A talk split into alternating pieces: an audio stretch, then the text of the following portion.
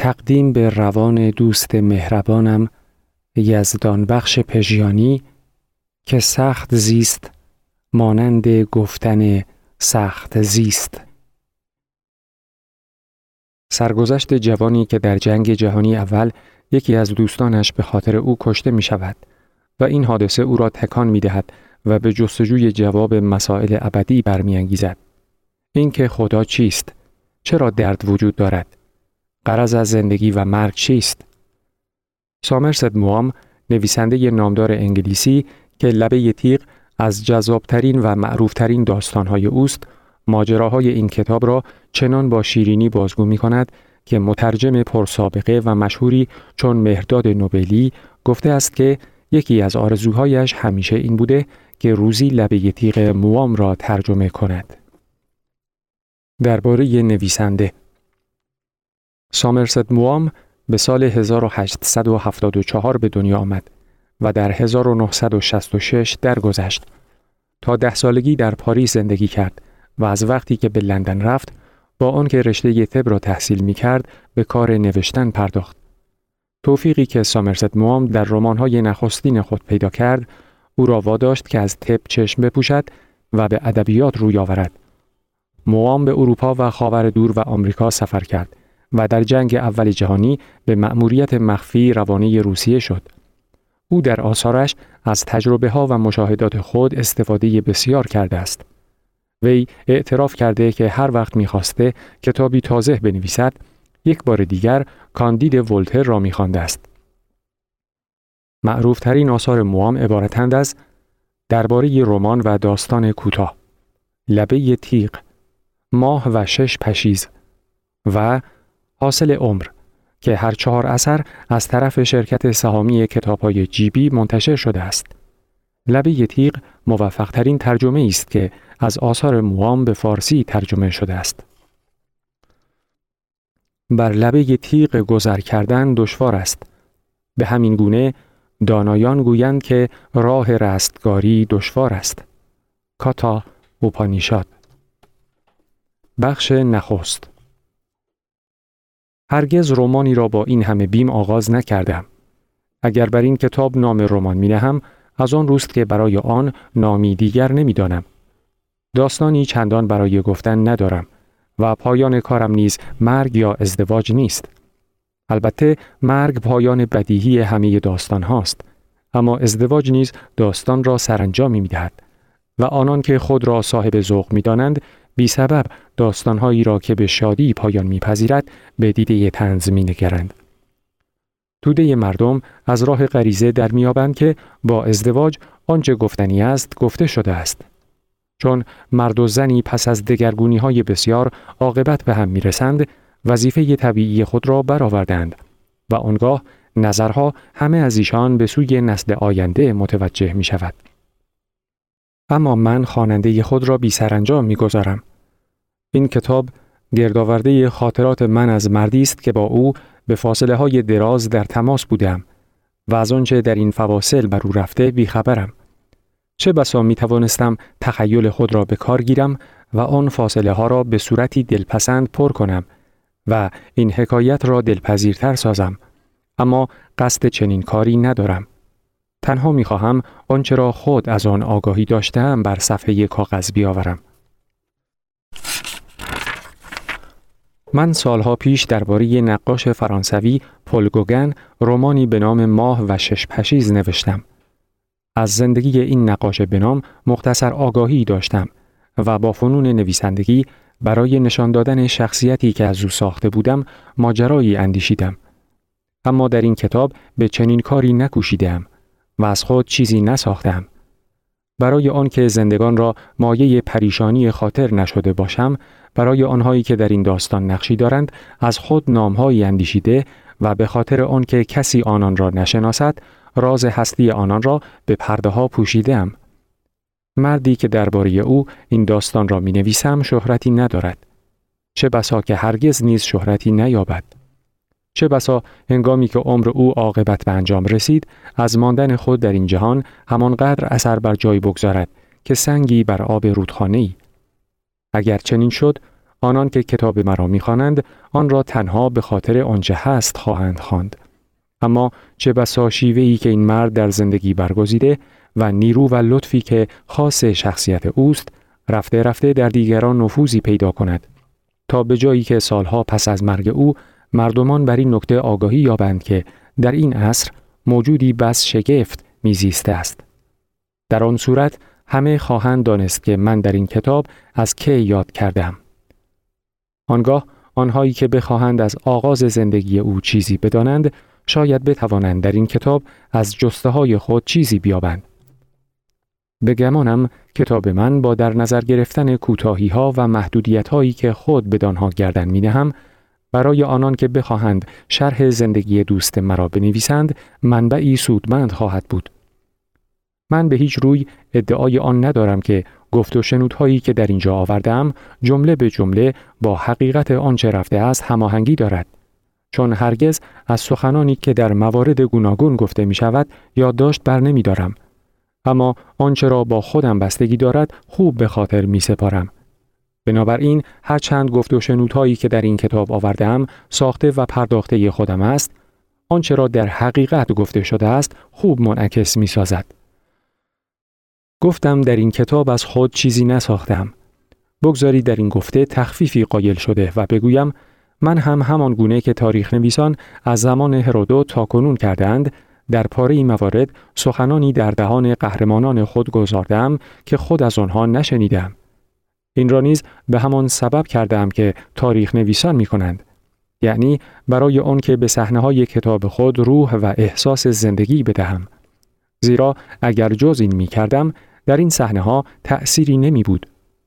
من می خواهم مردم این کتاب را بخوانند بنابراین خود را مجاز می دانم که آنچه از من ساخته است انجام دهم تا این کتاب در خور خواندن شود.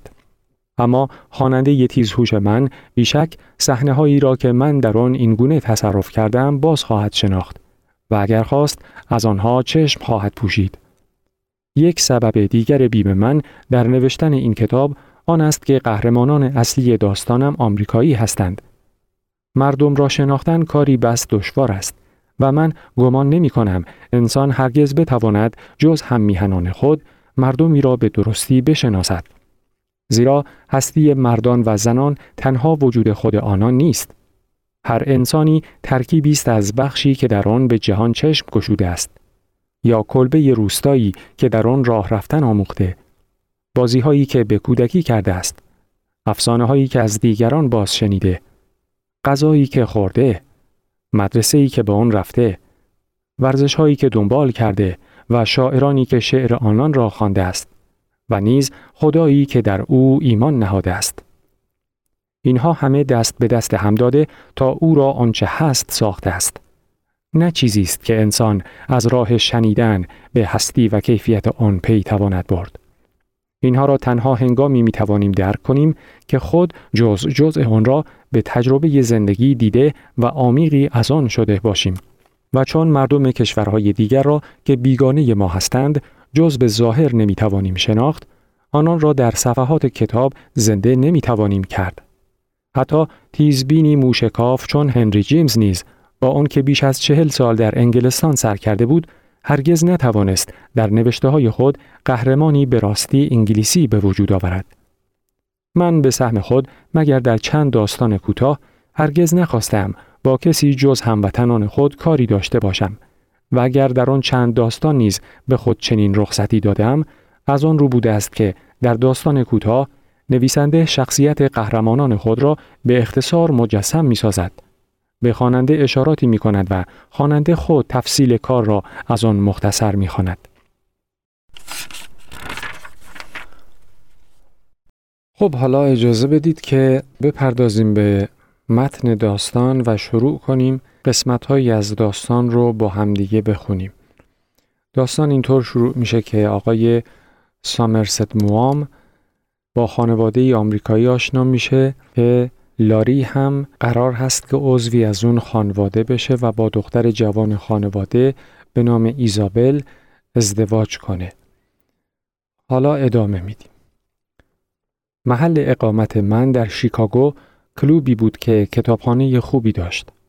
صبح روز بعد برای اینکه نظری به چند مجله دانشگاهی که کمتر در دسترس بود بیاندازم به کتابخانه کلوب رفتم. صبح زود بود و جز یک نفر کسی در کتابخانه به چشم نمی آمد. این شخص در یکی از مبلهای بزرگ و چرمی فرو رفته غرق در مطالعه یک کتابی بود. چند قدمی که پیش رفتم با تعجب دیدم که لاری است. شگفتی من بیشتر از آن رو بود که هرگز گمان نمی بردم که او را در چنان جایی بیابم. هنگامی که از برابر او می گذشتم سر برداشت و مرا شناخت. تکانی خورد. گویی می خواهد از جا برخیزد. گفتم خواهش می کنم به خودتان زحمت ندهید. آنگاه بی اراده پرسیدم چه می خانید؟ با لبخند جواب داد کتاب. اما لبخند او چنان گرم و دلپذیر بود که زنندگی پاسخ او را خونسا می کرد. کتاب خود را بر هم نهاد و در حالی که با چشمان مات و مبهم خود به من مینگریست آن را چنان گرفت که من نتوانم نام کتاب را بخوانم. پرسیدم دیشب خوش گذشت؟ خیلی. ساعت از پنج گذشته بود که به خانه رسیدیم. پس آدم خیلی پشتکارداری هستی که امروز صبح به این زودی به اینجا آمده ای. من زیاد به اینجا می آیم. مخصوصا زود می آیم چون این وقت صبح کسی اینجا نیست و من با خیال راحت می توانم تنها بنشینم و کتابم را بخوانم. پس من مزاحمتان نمی شوم. اختیار دارید شما مزاحم من نیستید. دوباره لبخند زد و من متوجه شدم لبخندی دلنشین دارد که تند و چون برق گذران نیست. وقتی لبخند بیزد تمام چهرهش گویی از نوری درونی روشن می شد. در گوشه این نشسته بود که قفسه های دوروبر آن را چون پستویی از بقیه اتاق جدا می ساخت. صندلی دیگری پهلوی صندلی او بود. دست خود را بر دسته آن نهاد و گفت یک دقیقه نمی نشینید؟ گفتم چرا؟ و نشستم. کتابی را که در دست داشت به من داد و گفت داشتم این را می خواندم. به کتاب نگاه کردم و دیدم اصول روانشناسی اثر ویلیام جیمز است. البته این کتاب گذشته از آن که در علم روانشناسی مرجعی معتبر است، کتابی بسیار خواندنی نیز هست. اما من هیچ انتظار نداشتم که آن را در دست مرد هوانورد بسیار جوانی که تا ساعت پنج صبح سرگرم رقص و تفریح بوده است ببینم. پرسیدم چرا این کتاب را می‌خوانید؟ برای اینکه آدم نادانی هستم و می‌خواهم چیزی یاد بگیرم. خندیدم و گفتم اما فراموش نکنید که خیلی هم جوان هستید. مدتی خاموش نشست تا به جایی که این خاموشی برای من ناراحت کننده شد و تصمیم گرفتم برخیزم و به دنبال مجلاتی که می‌خواستم بروم. اما احساس می کردم که می‌خواهد چیزی بگوید. با چهره جدی در خلع فضا خیره شده بود. گویی در اندیشه ژر فرو رفته است. منتظر ماندم. کنجکاویم برانگیخته شده بود که بدانم در فکر او چه میگذرد. هنگامی که باز به سخن آمد، لحن او چنان بود که گویی از آن سکوت دراز به کلی بیخبر است. وقتی من از فرانسه برگشتم، همه می‌خواستند به دانشگاه بروم. اما نمی توانستم. بعد از تجربه جنگ خود را توانای برگشتن به محیط مدرسه نمی دیدم. گذشته از آن چون از دوره تحصیلات ابتدایی چیزی دستگیرم نشده بود گمان نمی کردم از دانشگاه چیزی بفهمم. با خودم می گفتم حتما شاگردان دیگر از من خوششان نخواهد آمد. نمی‌خواستم به آنچه نیستم تظاهر کنم. گذشته از این فکر نمی کردم استادان دانشگاه بتوانند چیزهایی را که من می‌خواهم یادم بدهند. البته جای من نیست که اظهار نظر کنم. اما به نظر من اشتباه می کردید. گمان می کنم منظورتان را از آنچه گفتید فهمیده باشم و قبول می کنم که بعد از دو سال در جبهه جنگ بودن باز از نو به جامعه دانشجویی درآمدن دشوار است. اما اگر به دانشگاه می رفتید گمان نمی کنم آنطور که می گویید شاگردان دیگر از شما خوششان نمی آمد. من درباره دانشگاه های آمریکا چندان اطلاعی ندارم اما گمان نمی کنم دانشجویان آمریکایی محصلین انگلیسی چندان تفاوتی داشته باشند. شاید کمی از آنها پرسر و صداتر و خشنتر باشند.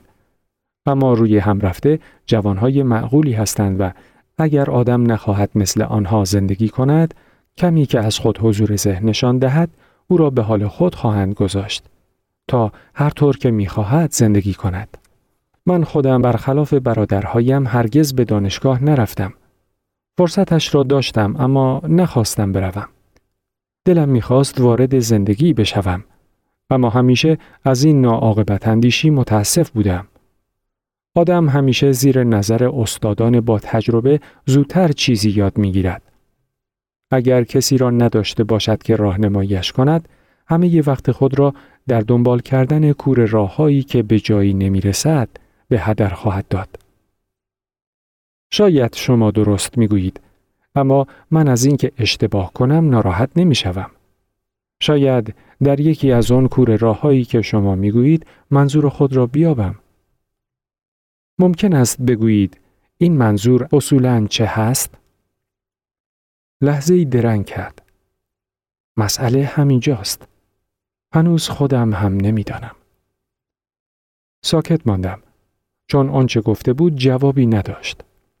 منی که خود همیشه از کودکی منظور و خواست خود را در برابر چشم اندیشه روشن داشتم این طرز فکر را نمی توانستم پذیرفت.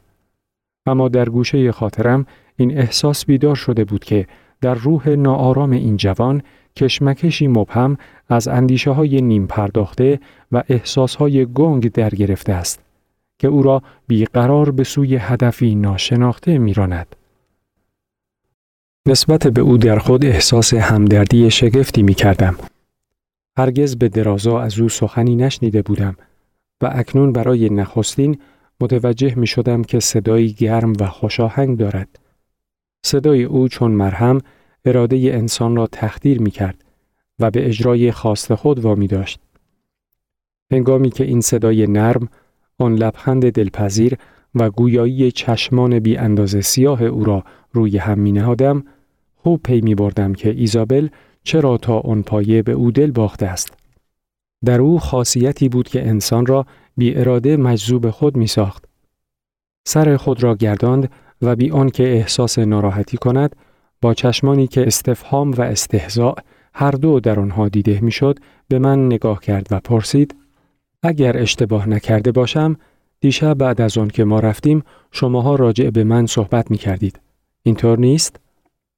تا مدتی بله. حد زده بودم که اموباب را به همین منظور با اصرار به شام دعوت کرده بودند. چون معمولا او از میهمانی رفتن بدش میآید. گویا به شما پیشنهاد شغل بسیار خوبی شده است. بله، شغل بقایت خوبی. آن را خواهید پذیرفت؟ گمان نمی کنم.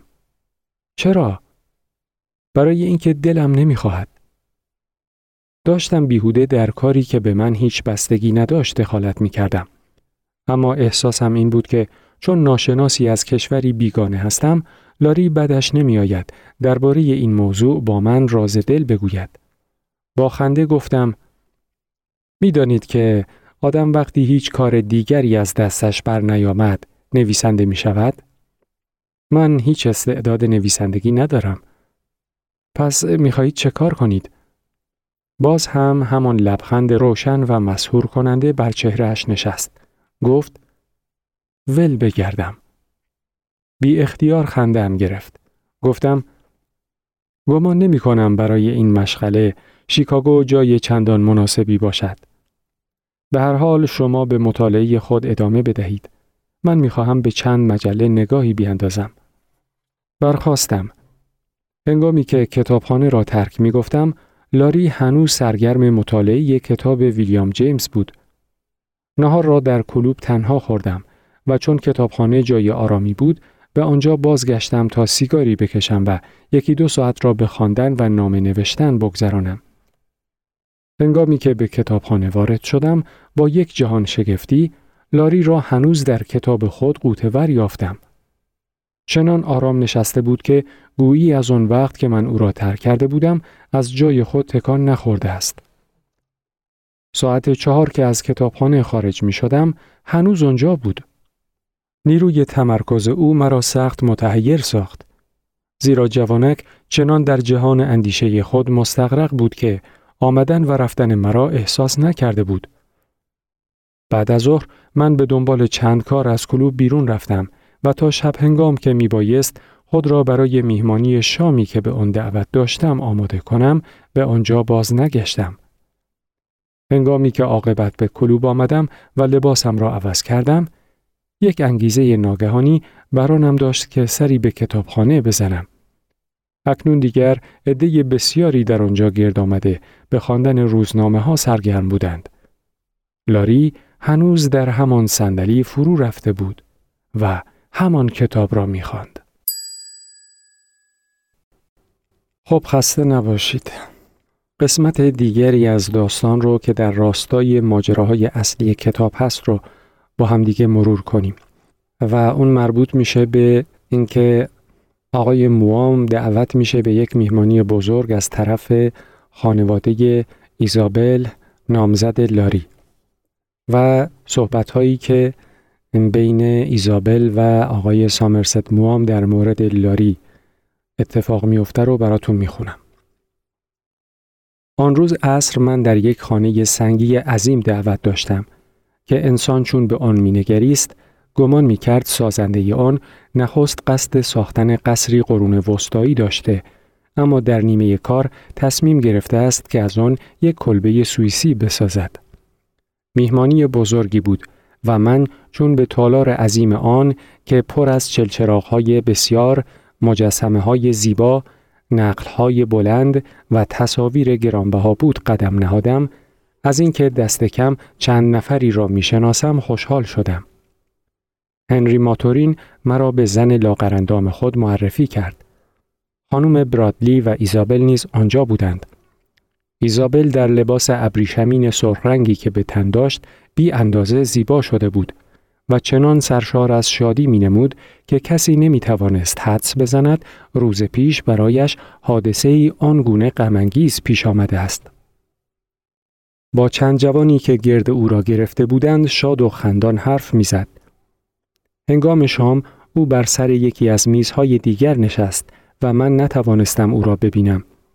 اما پس از شام هنگامی که ما مردها مدتی دراز صرف قهوه خوردن و سیگار کشیدن کردیم و بار دیگر به اتاق نشیمن بازگشتیم او را در گوشه ای دیدم و چند کلمه ای با او سخن گفتم.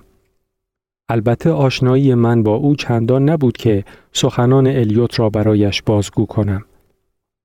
توی پرانتز بگم که الیوت دایی ایزابل هست که میهمانی رو برگزار کرده و مردی است بسیار متمول و آدابدان.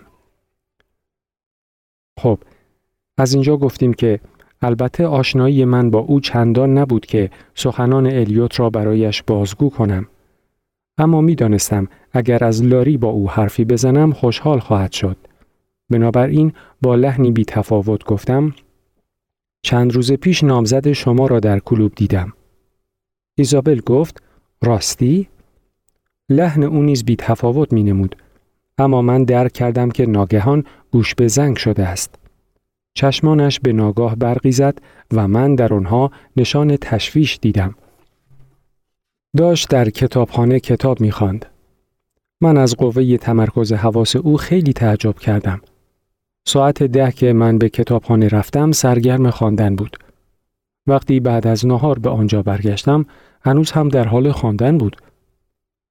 موقعی که می‌خواستم برای شام از کلوب خارج شوم هم هنوز سرگرم بود. فکر می کنم بی آنکه از جای خود حرکت کند سیزده ساعت سر از روی کتاب بر نداشته بود. چه کتابی می‌خواند؟ کتاب اصول روانشناسی ویلیام جیمز چشمان خود را به زیر انداخت و من در نتیجه نتوانستم تأثیر گفته خود را در او ببینم. اما حس کردم که در آن واحد شگفتی و تسکین هر دو بر وجودش مسلط شده است. در این هنگام میزبان من مرا پیدا کرد و برای شرکت در بازی بریج به سوی دیگر تالار کشید و پیش از آن که بازی به پایان برسد ایزابل و مادرش رفته بودند. چند روز پس از آن من برای خداحافظی با خانم برادلی و الیوت به خانه آنها رفتم. برادر و خواهر به صرف چای نشسته بودند. ایزابل نیز چند لحظه پس از من از راه رسید. چندی درباره سفری که من در پیش داشتم سخن گفتیم. آنگاه من از مهربانی های آنان در مدت اقامتم در شیکاگو سپاسگزاری کردم و برخواستم. ایزابل گفت من تا دم داروخانه با شما خواهم آمد. یک دفعه یادم آمد می خواهم چیزی از آنجا بخرم. آخرین حرف خانم برادلی به من این بود. خواهش می کنم دفعه دیگه که ملک مارگریتای عزیز را دیدید سلام مرا به او برسانید. من مدتی بود انکار آشنایی با این ذات بزرگوار را کنار گذاشته بودم. بنابراین قول دادم خواهش او را برآورم.